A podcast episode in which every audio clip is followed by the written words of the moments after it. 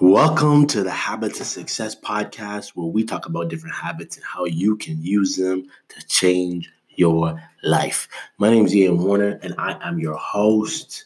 And today we are going to be talking about why you need to start your day with a solid foundation. Now, to kick this off, I'm going to read right here, and you can obviously look this up yourself the definition of foundation and then we'll go forward. And there's really two of them that are stated. The first is the lowest load bearing part of a building, typically below ground level. Two, an underlying basis, under, underlying basis or principle. And I think both of those things apply here.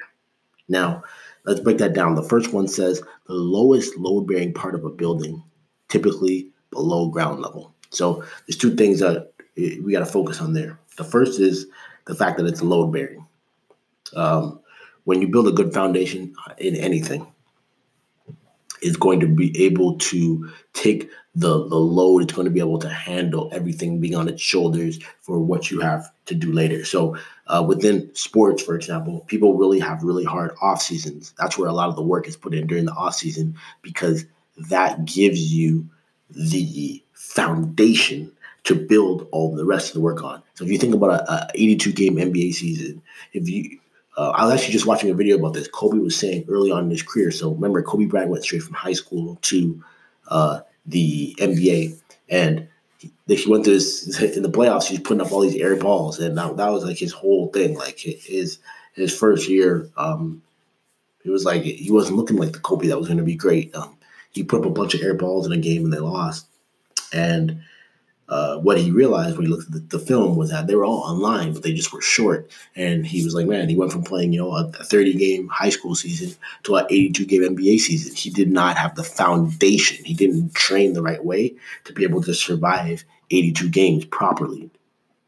So it's important that that base is able to carry the load. So for you, the base that we're talking about here needs to be able to carry you through the day it needs to be able the, the foundation needs to be able to carry what you have to do from the time you get up until the time you go to sleep. And then the the second thing is that it's typically below ground level and i love that because um, the grind happens in the dark right? The thing about routines so that a lot of people uh, also that, that makes them not sexually because i always tell people this. The, the thing about habits is your habits can change your life. It can literally get you anything you want, but most people will avoid them, not do them because one, it's hard work, and two, it's below ground level. And when I say below, it's below ground level, I mean it's not like habits are not the flower. That's what people want. People want the flower. What habits are are the roots, and it's all the stuff below ground that you don't see. You see the the roots of a tree can go, you know, for feet, feet, feet away from the like they can be like double the size and height of the tree, right? Uh, or maybe even bigger than that. And but you don't see it. Because it's all below ground. But if you take away the, that that deep root system, the tree will not be able to live, survive, and hold itself up. Those deep roots are important in order to make sure that it can stand up in wind and all that type of stuff. And but it all happens below level. And that's the part that people don't like. If you see, if, if all of these habits were above level and everybody knew them and saw them and you got praised for them, uh, you know, it would be fantastic because probably more people would do it. You know, but let's be real here. You don't get praise for reading every day. You don't get praise for learning something new every day. You don't get praise for writing 100 words every day. But you do get praise for finishing that book. You do get praise for taking that knowledge and turning it into an excellent business. You do get praised for the results of those habits, but you don't get praised for the actual habits.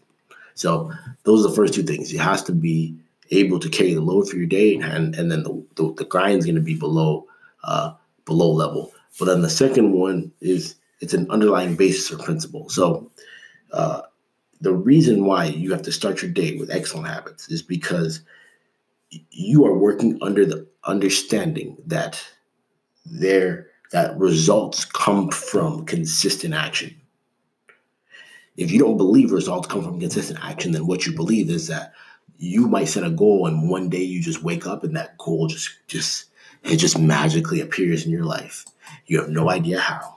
It just and you and that's what you're waiting for. You're waiting for some crazy break to happen, and then all of a sudden you've achieved your goals and you're successful. Or if you have an underlying principle, it's that look, if I'm going to get to point B from point A, I'm going to have to do something really small every single day in order to get there.